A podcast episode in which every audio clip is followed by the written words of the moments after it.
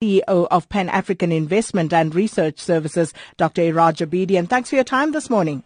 Good morning. Thank you very much, Sakina, for inviting me and greetings to the listeners. Dr. Abedian, um, the reshuffle aside, uh, was this something that was in the offing for South Africa? Not really. I mean, there was, there has been over the past two years. We know it. Uh, business knows it. Labor knows it. Government knows it very well. That and the, the, the country's creditworthiness was on the edge, literally, because our growth has been coming down, down, down, and going to below half a percent. So when an economy uh, is on that track, there is definitely something to, to watch for, to be careful about, uh, because no government can sustain its uh, finances, and especially a government like South Africa, where on a monthly basis has to give out welfare to a third of its population. Uh, so when growth goes down so rapidly, tax revenues dry up, borrowing goes up, and that means your creditworthiness becomes more and more and more in doubt. So yes, it has been um, since 2012. And remember, this is not a sudden thing. We've had already two downgrades precisely because of this.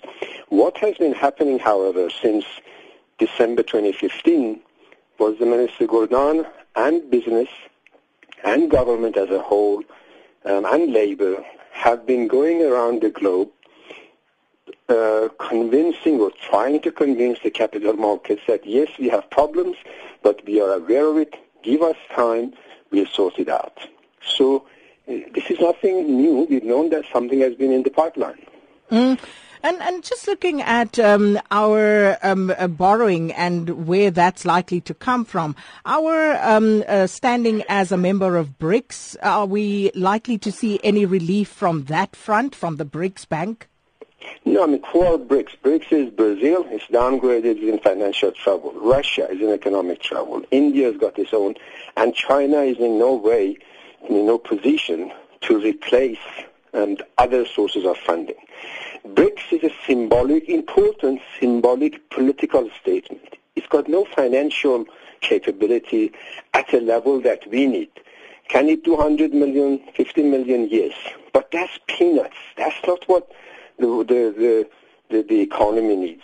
So we mustn't mislead or be naive that um, just because a, a group has been formed, they have the structure, the financial capability, or um, the uh, procedures to replace uh, capital markets globally. Russia, uh, Brazil, India, and China, all of them themselves are borrowers in the global capital markets. So, is this situation likely to worsen in uh, the mid to long term? And how exactly will we be feeling the pinch of this downgrade? I think it's a very important question, Sakina. This is not the end of the, uh, the, the problem that we have. And this is, in fact, the, the thinnest end of the wedge. If we don't manage it, we can get downgraded again and again, and to the point that we, we have no ability to borrow at all.